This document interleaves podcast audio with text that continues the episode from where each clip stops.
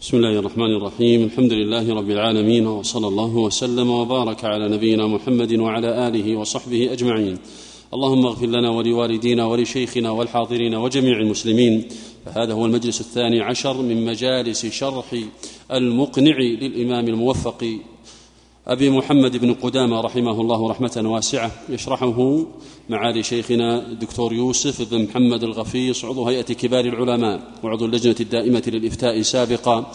وينعقد هذا هذا المجلس في جامع عثمان بن عفان رضي الله عنه مغرب يوم الأحد الخامس والعشرين من الشهر السادس من عام أربع وثلاثين وأربعمائة وألف للهجرة.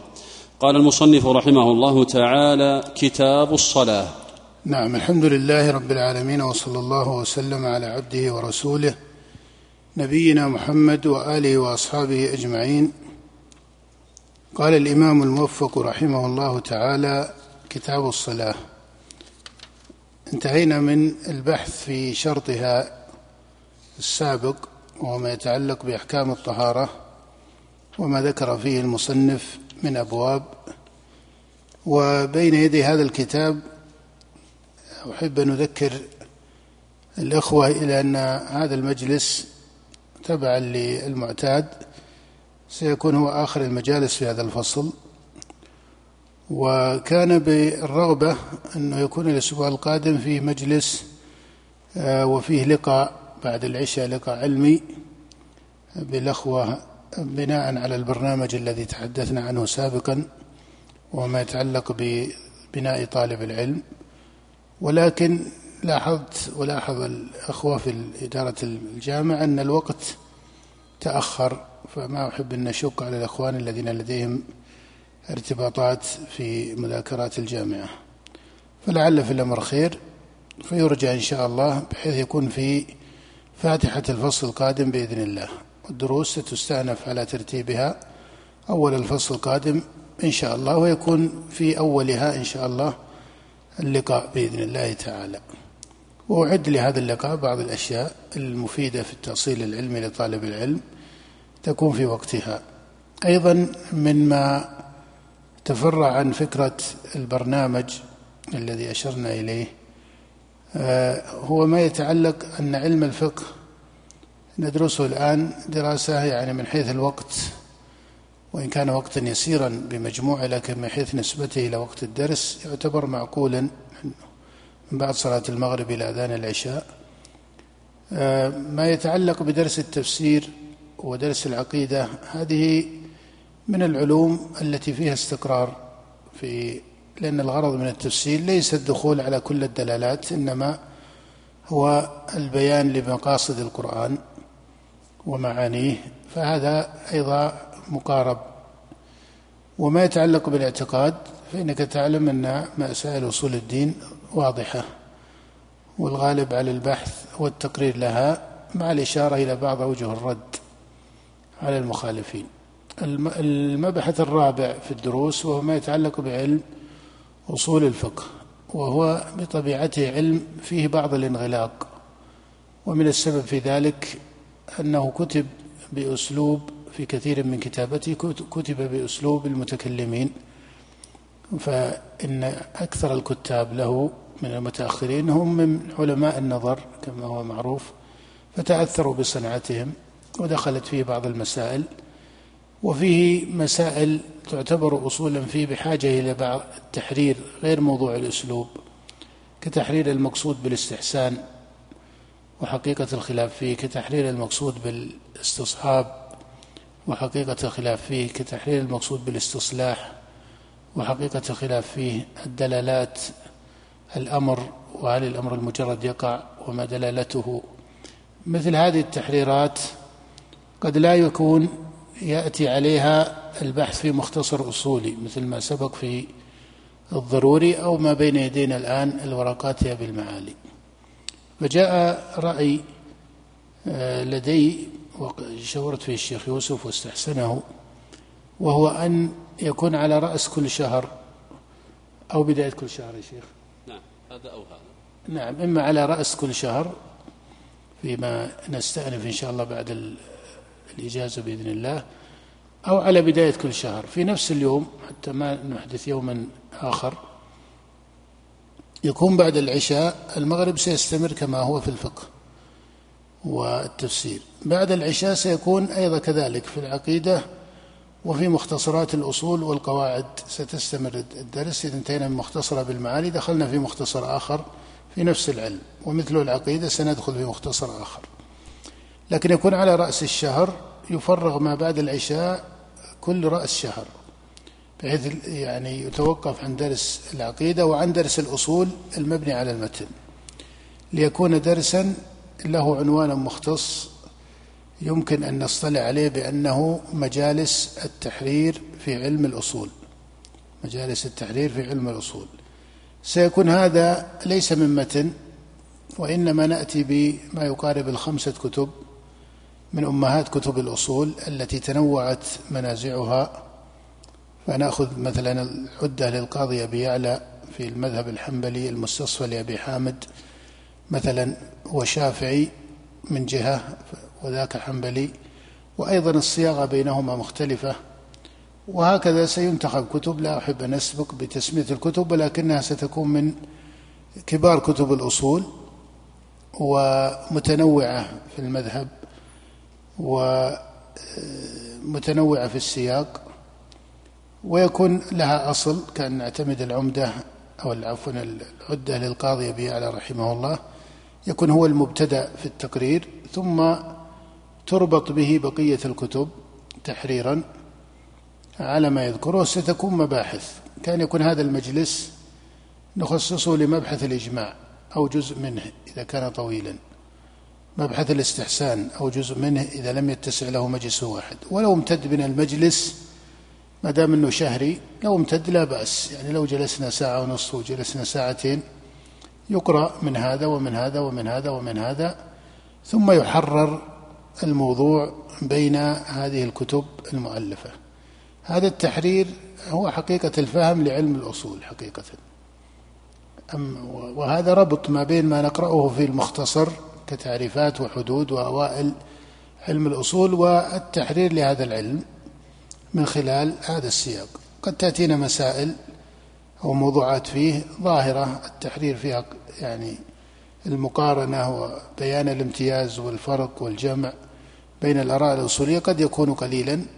كتسليمهم مثلا بأن الكتاب هو أول الأدلة فهذا موضوع لا يحتاج إلى التحرير بالمعنى المشار إليه لأنه محل ظهور واتفاق. لكن سيأتينا بعد ذلك الإجماع مثلا فسيكون هناك بحث في حقيقة الإجماع والفرق بين الإجماع الصريح والسكوتي ما حده وهل له حد ينضبط به أو لا ينضبط؟ وما صفة الإجماع؟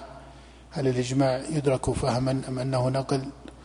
وما حقيقة من رأى أن الإجماع يتعذر انعقاده لأنه غير ممكن الإدراك؟ وبعض المسائل التي تلحق بالإجماع بحاجة إلى تحرير مثل لما نبحث في القياس أيضا قد يكون شكله الأول بينا أو صفته الأولى بينة لكن في بعد ذلك ما يتعلق بأنواع القياس وأنواع أوصاف العلة مثلا. فهذه مباحث دقيقة تحتاج إلى تحرير. نأتي بعدين مثلا للاستحسان كذلك وما ستجد إذا قرأنا مثلا في المستصفى وقرأنا في العدة وقرأنا في أحد كتب الحنفية مثلا ستجد في كلام الحنفية من قوة الإشادة بهذا الدليل وستجد في كلام صاحب المستصفى من وصف هذا الدليل بأنه من الأدلة الموهومة في الشريعة وستجد في كلام القاضي توسطا بين الطريقتين. فستكون المقارنة لمثل هذه الأغراض وتحرير المقصود بهذه المسائل. وكما قلت أنه قد نأخذ القياس على ثلاثة مجالس مثلا. وقد نأخذ ليس المقصود من المجالس كثرة الجمع أو أن كل رأي نعلق به أصولي سنستدعيه لا هو المقصود حسن التصور لهذه الأصول وتحرير المقصود منها أصوليا حتى ينتظم تطبيقها للباحث في الفقه. ليس المقصود أن نتتبع كل رأي وكل تعليق وكل إضافة في كتاب هذا المجالس الدروس ينبغي أن يغلب عليها ليس الجمع لأن الجمع يستطيعه الطالب يستطيع طالب العلم أن يقرأه من الكتب.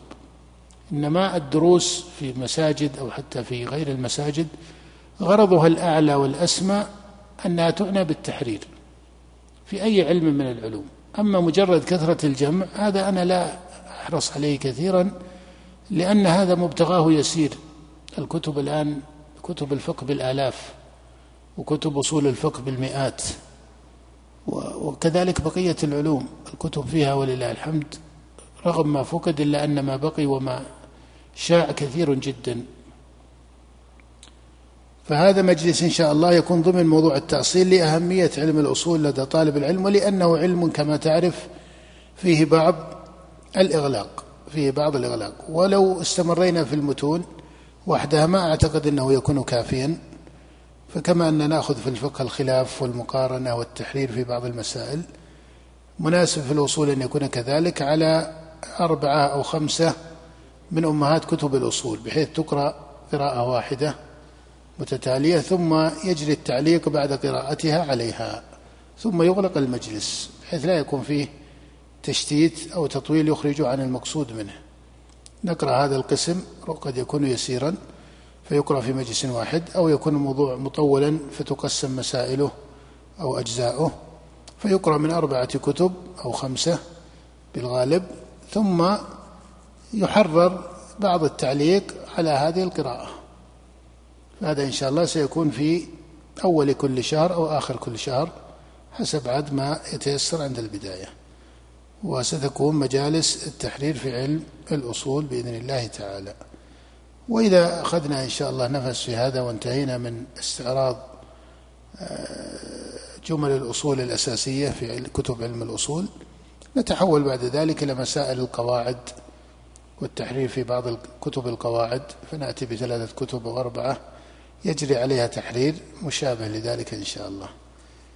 وعلى ولو على أقل الأحوال في بعض القواعد التي يكثر استعمال طالب العلم أو صاحب الفقه لها في الشريعة. نعم. قال المصنف رحمه الله كتاب الصلاة. والصلاة كما تعرف من مباني الدين ومباني الإسلام ومباني الإيمان.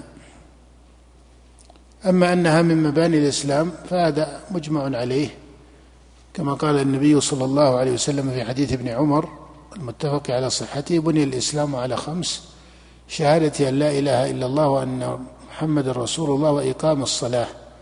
وإيتاء الزكاة وصوم رمضان والحج. وأما أنها من مباني الإيمان فدليل ذلك ما جاء في حديث عبد القيس الذي أخرجه الشيخان من حديث ابن عباس أن وفد عبد القيس أتوا النبي صلى الله عليه وسلم فقالوا يا رسول الله إنا نأتيك من شقة بعيدة وبيننا وبينك كفار مضر ولا نستطيع أن نأتيك إلا في شهر حرام فمرنا بأمر فصل نخبر به من وراءنا وندخل به الجنة إذا نحن أخذنا به. قال آمركم بأربع وأنهاكم عن أربع. آمركم بالإيمان بالله وحده. ثم قال تدرون ما الإيمان بالله وحده؟ قالوا الله ورسوله أعلم.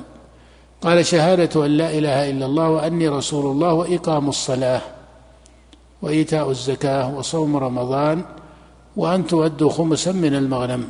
الحديث. فذكر الصلاة في مسمى ومباني الإيمان فهي من أصول الإسلام ومن أصول الإيمان كما دل على ذلك الكتاب والسنة وإجماع السلف ولم يظهر مخالفة في ذلك إلا في بعض علماء الكوفة وأول من بدع ذلك حماد بن أبي سليمان وهو من علماء الكوفة وفقهائهم فقهاء الكوفيين. ولكن حماد رحمه الله مخصوم بالإجماع قبله فلا يكون قوله نقضا للإجماع ولا يكون قوله مؤخرا لثبوت الإجماع فإن قيل كيف يثبت الإجماع مع مخالفة حماد وهو فقيه ومجتهد معروف قيل إن حمادا مخصوم بالإجماع قبله وهو إجماع الصحابة ومن ولا الصحابة قبل ظهور مقالة حماد. نعم. قال رحمه الله وتعظيم الصلاة من شع... وتعظيم الصلاة من تقوى القلوب فإنها من أعظم شعائر الله التي شرعها الله سبحانه وتعالى وقد فرضها الله جل وعلا على نبيه في السماء وهذا إجلال لهذه العبادة وشرعت على على بني إسرائيل فرضت على بني إسرائيل وشرعت لهم وهي من العبادات التي كان عليها الأنبياء عليهم الصلاة والسلام.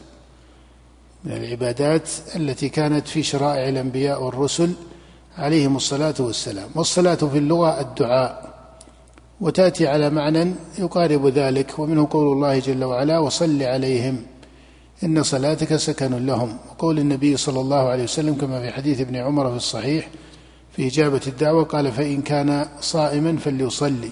أي فليدعو لمن دعاه.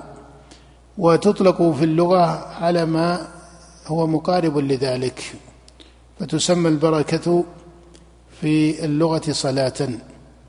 وأما سبب تسميتها كذلك فهذا بحث فيه كثير من أهل اللغة والفقه وأتوا على معاني مقاربة جمهورها مناسب للمعنى الشرعي. جمهورها, جمهورها مناسب للمعنى الشرعي. نعم. قال رحمه الله وهي واجبة على كل مسلم بالغ عاقل إلا الحائض والنفساء. وهي واجبة على كل مسلم بالغ عاقل إلا الحائض والنفساء. فالمسلم البالغ العاقل تجب عليه الصلاة. إلا الحائض والنفساء فإن الحائض والنفساء كما تعرف تتصف بالإسلام وهي حائض. وتكون بالغة عاقلة ولا تجب عليها الصلاة بل لا تصح منها. بل لا تصح منها ولا يجوز لها أي للحائض أن تدخل الصلاة فإنها منهية عن ذلك. وأما وجوبها على المسلم فإنه يخرج الكافر وهذا ما المقصود بعدم وجوبها على الكافر؟ هذا له محتملان من حيث الاحتمال في المعنى وإن كان مقصود المصنف ظاهرا بأحدهما. مقصوده ولا تجي وهي واجبة على كل مسلم. مقصوده أن الكافر إذا أسلم لا يؤمر بقضائها لأنها لا تجب عليه بمعنى أنها لا تصح منه فلا تصح من كافر. فلو أسلم الكافر ما وجب عليه قضاء الصلاة. وليس معنى ذلك أنه ليس مخاطبا بها هذا لم يرده المصنف وهذه مسألة خلافية. وهي ما يتعلق هل الكفار مخاطبون بفروع الشريعة أم لا؟ هذه غير المسألة الثانية. أما أن الكافر إذا أسلم لا يقضي الصلاة فهذا بإجماع أهل العلم. هذا لا خلاف فيه وهو مراد المصنف هنا.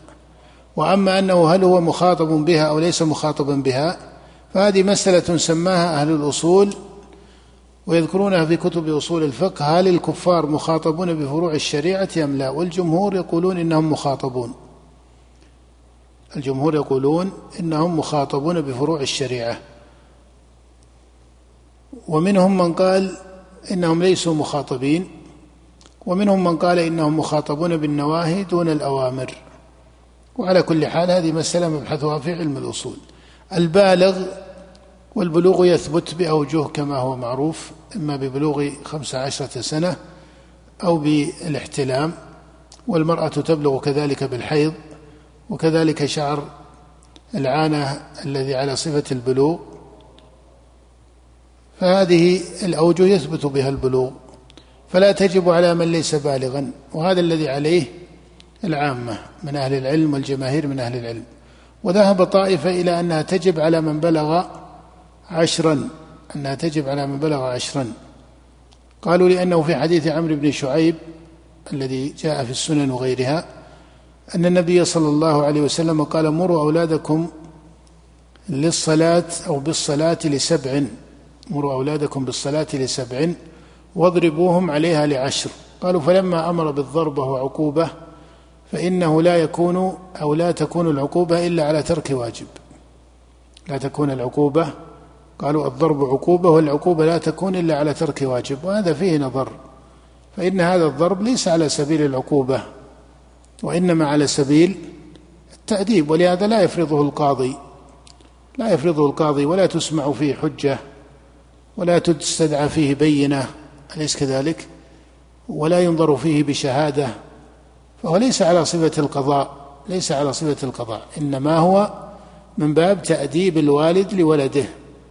وهذا وجه معتبر أن الشريعة قد تأمر بذلك ويكون ضربا مقتصدا يكون ضربا مقتصدا مثل الضرب الذي ذكر في حق النساء واللاتي تخافون نشوزهن فعظوهن واهجروهن في المضاجع واضربوهن فهذا الضرب ليس على سبيل العقوبة ولهذا لا يجوز الزيادة به إلى أن يكون عقوبة فهو ليس المقصود منه العقوبة وإنما هو شيء يسير يحصل به الدفع ثم هو من السياسة الشرعية لا يصلح لكل النساء ولا يصلح أن يكون أولا فلا يصلح أن يكون أولا بل أوله فعظوهن واهجروهن في المضاجع فإن لم يصلح المرأة هذا وهذا فإنه أي الثالث المذكور في كتاب الله يكون ليس على سبيل العقوبة وإنما على سبيل التعليم والتأديب وهو أيضا من السياسة الشرعية.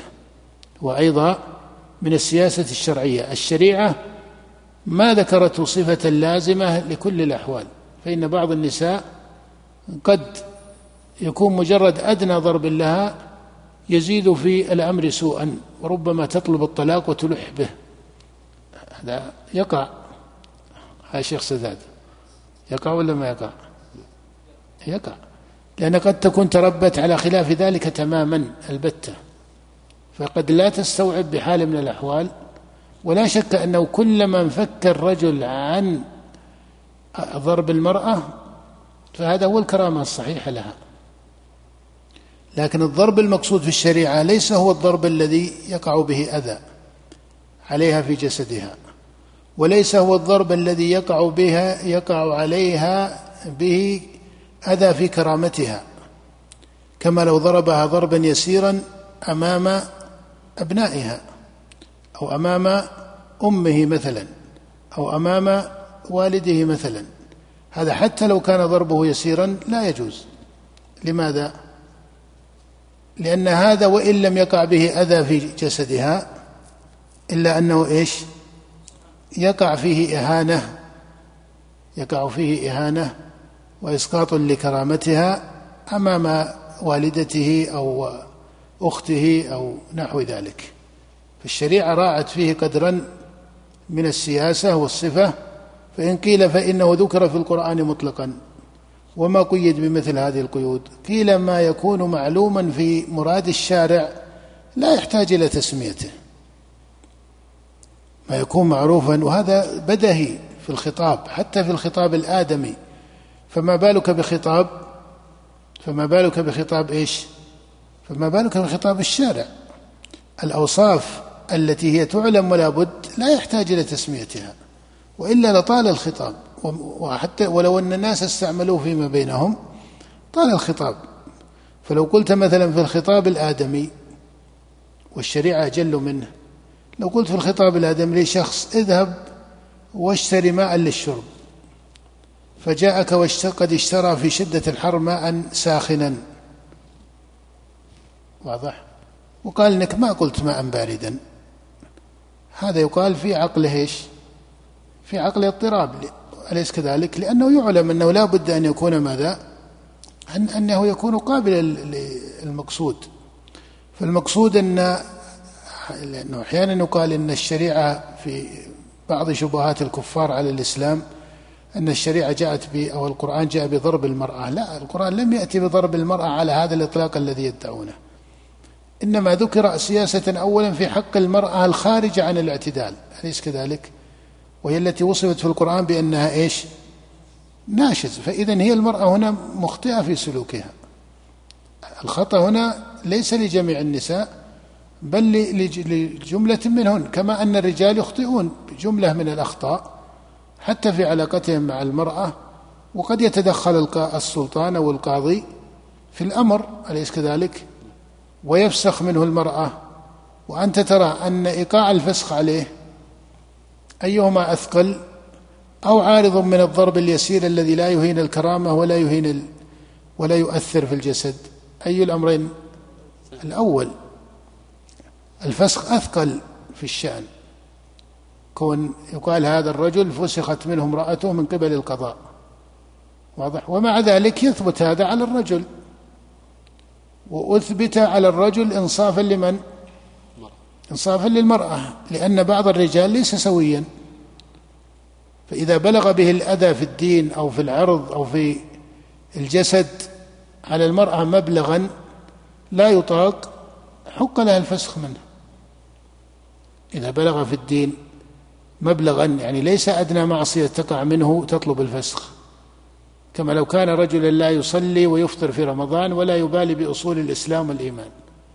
فهذه تفسخ منه سواء حكم بأنه كافر أو أو قيل بأنه ليس كافر. متى ما طلبت أن تفسخ منه ما رجع الخلاف إلى أنه هل يكفر هذا أو لا يكفر وما يقال بين الفقهاء في هذه المسائل. لا ما إذا قالت المرأة للقاضي أنا لا أريد أن أقيم مع رجل لا يصلي لله ولا ولا يصوم رمضان. هذا الخلل في دينه يسوغ له الفسخ منه.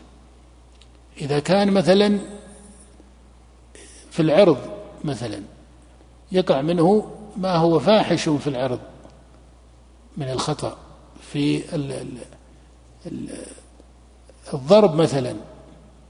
إذا كان على أدنى شيء يضرب بما شاء ويعتدي بما شاء من أنواع الضرب فإن القاضي هنا ينظر فيه نظرة من السياسة الشرعية فقد يأخذ عليه أشبه ما يكون بنوع من الالتزام. عنده فإن عاد ساغ للقاضي هنا أن يفسخ المرأة منه.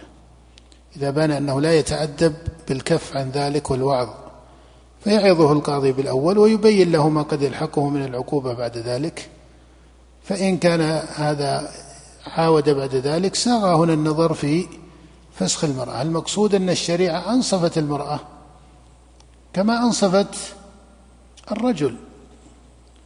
وليس صحيحا أن الرجل هو الذي يخطئ والمرأة لا تخطئ كما العكس ليس صحيحا أن المرأة هي التي تخطئ والرجل إيش؟ كلاهما بشر وكلاهما له نفس آدمية.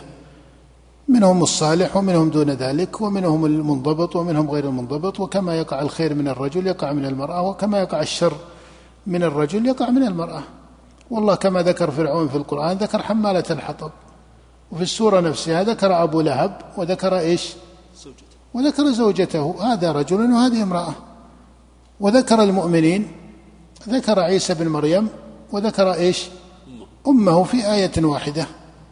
فإنما أحيانا بعض التعليقات من أعداء الإسلام يشوشون بها على الإسلام مع أن الإسلام فيه من العدل والتمام ما لا يبلغ نظر الفلسفات التي هم يعيشون عليها الآن والنظريات التي هم يعيشون عليها ما لا ما كان فيها من العدالة فهو لا يأتي على يسير من العدالة التي في دين الإسلام فضلا عن أن يكون مقارنا أو مقاربا له.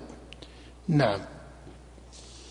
قال رحمه قال على كل مسلم بالغ عاقل فالمجنون لا تجب عليه الصلاة وإنما اختلف الفقهاء لم يختلفوا في المجنون فالمجنون بالإجماع أن الصلاة لا تجب عليه وأجمعوا على أن النائم تجب عليه الصلاة لقول النبي صلى الله عليه وسلم من نام عن صلاة أو نسيها فليصلها إذا ذكرها والحديث هو الصحيح. ومحل الخلاف المشهور بين الفقهاء المغمى عليه ومما ينبه إليه هنا أن بعض كلام الفقهاء في الإغماء يقصدون به الإغماء الذي لا يطول عادة. ولهذا تجد أنهم يعللون من يذهب إلى أن المغمى عليه يقضي الصلوات التي حال إغماءه كما هو المشهور في مذهب الإمام أحمد. بعض أصحاب الإمام أحمد يعللون ترجيحهم لمذهب الإمام أحمد. أو لمذهبهم على مذهب مخالفيهم كالمالكية والشافعية. يقولون ولأنه لا يشبه الجنون لعدم طول مدته فيشبه النوم في قصر مدته فكأنهم هم يقصدون بالإغماء في هذه الحال. لما عللوه بهذا الوجه كأنه يتجه أن مرادهم به ما لا يطول وهو الإغماء الذي يفيق منه عادة في مدة مقاربة أو قريبة. لأن ما يقع وقد يسميه الناس أو الأطباء إغماء كما تعرفوا حالان فالإنسان قد يغمى عليه بسبب عارض سواء كان بسبب من فعل الآدمي أو بغير فعل الآدمي قد يسقط ويغمى عليه أياما ثم يفيق. وقد يغمى عليه بما يستعمل عند الأطباء الآن لإجراء العمليات وهو مغمى عليه حال ذلك ليس مفيقا. فهذا في هذه الحال فيما يظهر لي أنه يعني لا يستراب في أنه يجب أن يصلي الصلوات. إذا كان تخدر مثلا العملية يوما أو نحو ذلك ثم أفاق فهذا شبهه بحال النائم متحقق. فهذا يجب عليه قضاء الصلوات. وإنما محل التحرير إذا كان هذا طويلا كبعض الناس الذي قد يغمى عليه سنة. أو أحيانا ثلاث سنين أو أو نحو هذه المدد الطويلة ثم يفيق بعد ذلك. فهل يلزمه أن يقضي أو لا يلزمه؟ هذه مدة فيها طول وبحاجة إلى إلى مزيد من التأمل والنظر. لكن من حيث إطلاق الفقهاء لأحكام المغمى عليه يذكرون فيه ثلاثة أقوال. المشهور من مذهب الإمام أحمد أن المغمى عليه يقضي الصلاة والقول الثاني بأنه لا يلزمه ذلك وهذا هو المشهور في مذهب المالكية والشافعية. والثالث وهو مذهب الإمام أبي حنيفة أنه يعتبر فإن أغمي عليه خمس صلوات فما دونها قضاها وإلا لم يلزمه.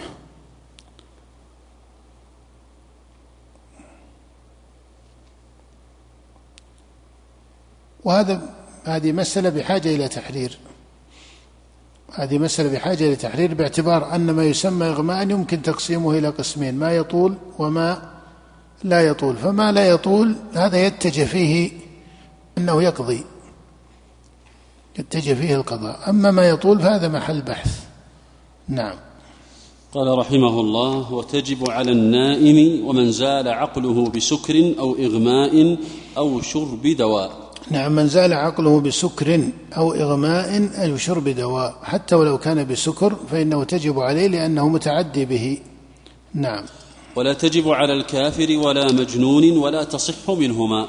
ولا تجب على كافر كما سبق وإلا من حيث أنهم مخاطبون بفروع الشريعة هذا محل خلاف وفي روايتان عن الإمام أحمد. لكن قد أجمعوا على أنها لا تصح من كافر.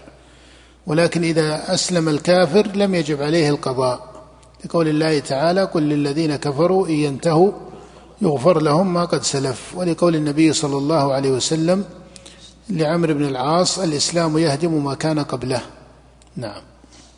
قال وإذا صلى الكافر حكم بإسلامه. وإذا صلى الكافر حكم بإسلامه. لقول النبي صلى الله عليه وآله وسلم من صلى صلاتنا واستقبل قبلتنا فله ما لنا وعليه ما علينا. في رواية فذلك المسلم. والحديث هو رواه البخاري وغيره. فإذا صلى الكافر دل على إسلامه فيثبت له الإسلام بالصلاة. نعم. ولا تجب على صبي وعنه تجب على من بلغ عشرا. ولا تجب على صبي وهذا هو الصحيح من المذهب وعليه الجماهير من أهل العلم بل عليه العامة من أهل العلم. وعنه تجب على من بلغ عشرا لما سبق لقوله واضربوهم عليها لعشر قال بعض الأصحاب إن الضرب يدل على أنه عقوبة والعقوبة لا تكون إلا على ترك واجب لكن هذا فيه نظر لأن الضرب هنا على سبيل التأديب وهو سائغ في للوالد مع ولده ولو لم يبلغ عشرا أليس كذلك؟ لو لو أنه ضربه تأديبا بما هو يحفظ خلقه ويحفظ أدبه ولو لم يبلغ عشرا صح ذلك نعم ويؤمر بها لسبع ويضرب على تركها لعشر. نعم هذا سبق في حديث عمرو بن شعيب عن أبيه عن جده. نعم. فإذا بلغ في أثنائها أو بعدها أو, في أو بعدها في وقتها لزمه إعادة. مروا أولادكم للصلاة بسبع. هل هذا معناه أنه دون السبع لا يؤمر بها؟ فرق بين أمره وبين إقراره على الصلاة. فإذا تشبث الصبي بالصلاة محاكاة لوالده أو والدته فإنه ينبغي إيش؟ حثه على ذلك وإقراره على هذا هذه الرغبة. لكن الأمر يحتمله ابن سبع وبعض العلماء كالإمام مالك رحمه الله يقول إن الصبي إذا ثغر يعني إذا سقطت أسنان الرضاع فإنه يؤمر بالصلاة. إذا سقطت أسنان الرضاع فإنه يؤمر بالصلاة. فعلى كل حال الشارع هنا قال مروا أولادكم فهذا وقت الأمر. لكنه لا يعني أن ما قبله أن ما قبله ليس محلا لتعليمه. فإنما قبله هو محل الإقرار. ما قبله هو محل الإقرار. نعم. فإن بلغ في أثنائها أو بعدها في وقتها لزمه إعادتها. إذا بلغ في أثنائها وإن كان هذه حال نادرة لزمه إعادتها. إذا بلغ في أثنائها قالوا لأنه صلى الأولى قبل البلوغ كما لو بلغ بالاحتلام مثلا أو المرأة بالحيض فلو صلت قبل أن تحيض.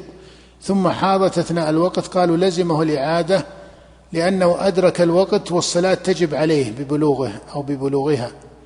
قال وأما صلاة الأولى فإنها وقعت إيش؟ نافلة قبل أن تجب عليه.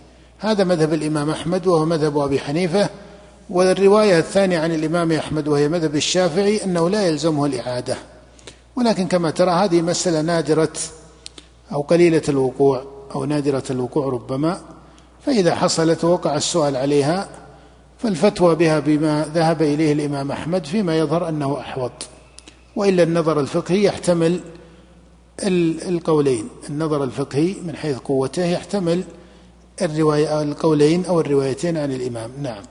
ولا يجوز لمن وجبت عليه الصلاة تأخيرها عن وقتها إلا لمن ينوي الجمع أو لمشتغل بشرطها. ولا يجوز لمن وجبت عليه الصلاة تأخيرها عن وقتها فإن الله جعل للصلاة ميقاتا. إن الصلاة كانت على المؤمنين كتابا موقوتا. أقم الصلاة لدلوك الشمس إلى غسق الليل وقرآن الفجر إن قرآن الفجر كان مشهودا. وفي الصحيح من حديث عبد الله بن عمر أن النبي صلى الله عليه وآله وسلم قال وقت الصبح بلا أن تطلع الشمس ووقت الظهر من زوال الشمس. إلى آخر حديث عبد الله بن عمر. وكذلك ما جاء في حديث جبريل وحديث جابر رواه الإمام أحمد وغيره. وفيه صلاة جبريل بالنبي صلى الله عليه وسلم وقال الوقت بين هذين. وفي الباب غير ذلك. فهذا مجمع عليه أن الصلاة لها ميقات ولها مواقيت وإن اختلف الفقهاء في بعض مفصل مواقيتها لكنهم مجمعون على ذلك. فهذا ثابت يعني جملة ذلك بالكتاب والسنة والإجماع. قال المصنف ولا يجوز لمن وجبت عليه الصلاة تأخيرها عن وقتها إلا لمن ينوي الجمع وهو من يصح له الجمع. والجمع كما تعرف ثابت بالشريعة ثابت بالشريعة وله أسباب.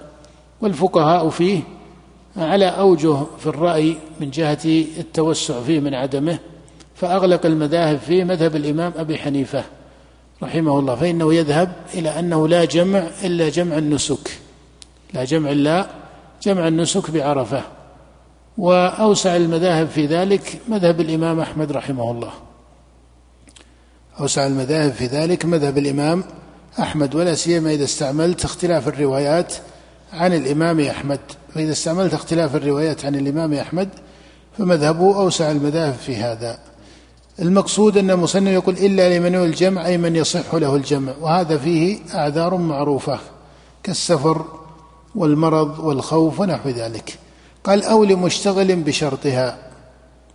وبعض الأصحاب يقيد ذلك بعض الأصحاب يقيد ذلك بأن الاشتغال بشرطها الذي يحصله قريبا. ولهذا صاحب الزاد رحمه الله لما لخص عن المقنع عن مقنع الموفق في كتابه زاد المستقنع فهو تلخيص للمقنع كما هو معروف. والأصل في الملخص أنه يختصر لكنه علق بعض التعليقات اليسيرة. علق بعض التعليقات اليسيرة. ولذلك قال في مقدمته في الزاد لما قال أما بعد فهذا مختصر في الفقه من مقنع الإمام الموفق أبي محمد على قول واحد فإنك ترى أن صاحب المقنع تارة يذكر الروايتين. فاختصره الحجاوي على رواية واحدة هي المشهور عنده من المذهب. قال على قول واحد هو الراجح في مذهب أحمد فاختار من طريقة صاحب المقنع. ثم قال وربما حذفت منه مسائل نادرة الوقوع فحذف منه بعض المسائل وصفها بأنها نادرة الوقوع. ثم قال وزدت ما على مثله يعتمد. ومما أضافه هنالك أنهم أنه لما ذكر المسألة في الزاد قال أو لمشتغل بشرطها الذي يحصله قريبا. أو لمشتغل بشرطها الذي يحصله قريبا. فإذا كان لا يحصله قريبا ما ساغ له أن يؤخرها عن وقتها. والوقت عندهم عند الفقهاء وقتان وقت ضرورة ووقت اختيار. وقت الضرورة والاختيار يقع في العصر ويقع في العشاء. والصحيح من مذهب الإمام أحمد أنه لا يجوز تأخير الصلاة عن وقت الاختيار إلى وقت الضرورة لغير عذر. الصحيح من مذهب الإمام أحمد أنه لا يجوز تأخيرها عن وقت الاختيار إلى وقت الضرورة لغير عذر فلا يجوز أن يصلي العصر إذا تفارط العشي حتى كادت أن تغرب الشمس. إذا كادت أن تغرب الشمس. وفي حديث عبد الله بن عمر وقت العصر ما لم تصفر الشمس. وهذا أحد الروايتين عن الإمام أحمد أن وقت الاختيار إلى الاصفرار على حديث عبد الله بن عمرو. وفي المذهب رواية ثانية كما هو معروف. إنما المقصود أن ما كان فيه الوقت اختيارا واضطرارا يقولون في المذهب أو على الصحيح من المذهب إن الاختيار هو اللازم وأن الاضطرار لأهل الأعذار فحسب. والقول الثاني أنه يسوغ ذلك وبعضهم سوغه مع الكراهة. نعم. ومن جحد وجوبها كفر فإن تركها تهاون. قال ومن جحد وجوبها كفر وهذا مجمع عليه بين الفقهاء وأهل العلم إلى أن من جحد وجوب الشعيرة من شعائر الإسلام الظاهرة كفر. والصلاة هي أظهر الشعائر العملية بعد الشهادتين. أظهر الشعائر شعائر الدين بعد الشهادتين الصلاة. فمن جحد وجوبها كفر. هذا لا خلاف فيه. نعم. فإن تركها تهاونا لا جحودا دعي إلى فعلها فإن أبى حتى تضايق وقت التي بعدها وجب قتله وعنه لا يجب حتى يترك ثلاثا ويضيق وقت الرابعة. نعم هذه مسألة تنتظم نظرين. النظر الأول أن من تركها تهاونا لا جحودا هل يقتل أو لا يقتل؟ المسألة الثانية إذا قتل أو إذا قيل إنه يقتل فعلى أي وجه يكون. أما مسألة أنه يقتل أو لا يقتل فهذه فيها خلاف مشهور. فيها خلاف مشهور. الذي عليه الأئمة الثلاثة وهو مذهب أحمد ومالك والشافعي أنه يقتل. وإن كانوا مختلفين في شروط قتله وفي اللوازم التي ينبني عليها ثبوت القتل فإنه يدعى ويستتاب. ومتى يستتاب هل بترك صلاة واحدة أم بترك صلاتين؟ تكون الثانية تجمع إلى الأولى أم بترك صلاتين لا تجمع الثانية إلى الأولى؟ واضح. كالعصر والمغرب أو إلى ترك ثلاث حتى يضيق في الرابعة. كل هذه روايات عن الإمام أحمد هي أقوال للفقهاء. وإن كان الذي حرره كثير من المتأخرين أنه حتى يضيق وقت الثانية التي تجمع إليها كالعصر مع الظهر والعشاء مع المغرب. أما إذا كان وقت الثانية لا تجمع إليها فيجعلون دعوته إليها والاستتابة تكون بترك الواحدة. هذا على كل حال إحدى الروايات.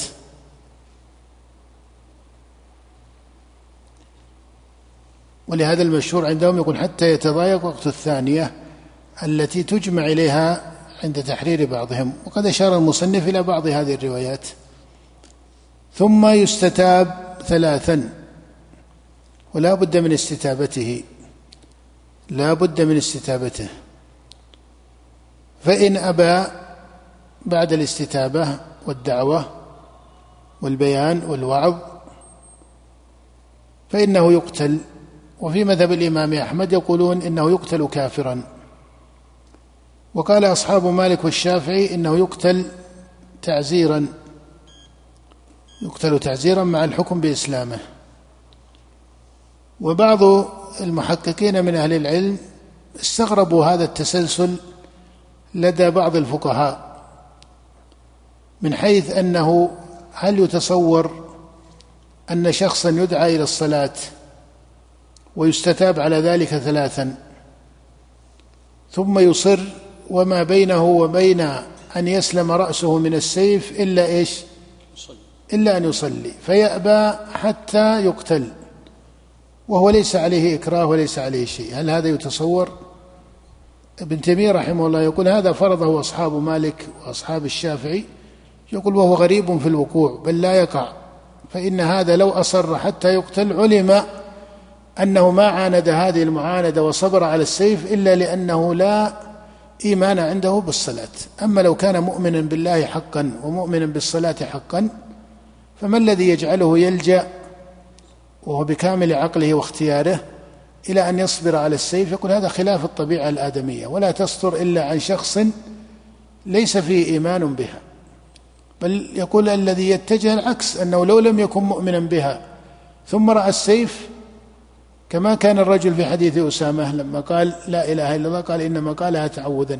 هذا يحتمل وقوعه في الطبيعة الآدمية لكن العكس لا لا يحتمل وقوعه في الطبيعة الآدمية. فهذا تنبيه نبه عليه ابن تيمية رحمه الله نستكمل بعد الأذان بعض المسائل إن شاء الله.